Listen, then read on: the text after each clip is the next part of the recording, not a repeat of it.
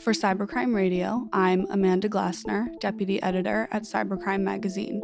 Joining me today is Heather Engel, Managing Partner at Strategic Cyber Partners. Welcome, Heather. It's good to be speaking with you again. Thanks for having me, Amanda. So, today's story is from the Register, and it covers what has been called the biggest online attack ever witnessed in Denmark. According to SektorCERT, which is the country's specialist organization for the cybersecurity of critical kit, 22 critical infrastructure companies were breached in just a few days. Some were forced to enter island mode operation, where they had to disconnect from the internet and cut any non essential network connections. Now, Heather, it has since been confirmed that these attacks exploited vulnerabilities in Zyxel firewalls, which had been identified in April, one month before the attacks began. What do you make make of all this? This is something that we see happen pretty regularly, and we always advise our clients. And it's just general good cybersecurity practice to evaluate vulnerabilities and put the patches in place as soon as possible. And that's not to say that you can always do it immediately or within 24 hours, but you want to evaluate the criticality, the potential for exploitation. A lot of the time when we see cyber attacks happen, it happens because of an unpatched vulnerability. So this isn't uncommon. There were some indications too that some of the vulnerabilities vulnerabilities exploited were zero days. When we see a zero day, obviously it's a zero day, so there's no available patch for it. But as a general best practice, we want to apply those patches as soon as possible after they're released.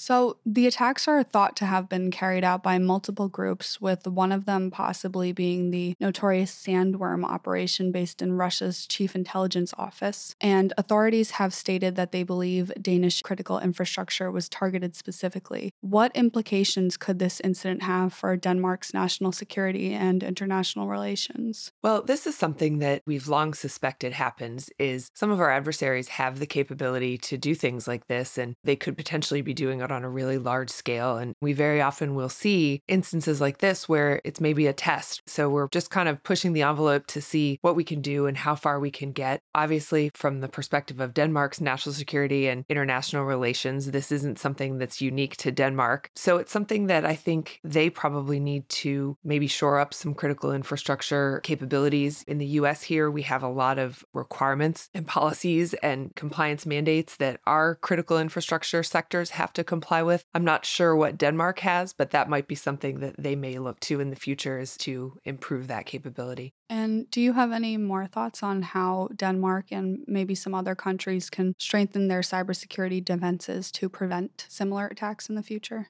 Definitely. I mean, we already talked about applying patches to vulnerabilities as soon as they're available or as soon as it's possible for your organization to do that. A lot of organizations like to test before they apply a patch, which is also a best practice. But other things that we can do are the standard best practices. We can look at monitoring, we can do some threat analysis, we can collaborate with other sectors to see what types of threats are happening, what's going on in the world. And so, preventing similar attacks, we all do our best in terms of risk management. So we want to be as proactive as we can. Maybe AI is something that we bring in and they start to look at in the future. Heather, thank you for joining us today. I'm looking forward to catching up with you again next week.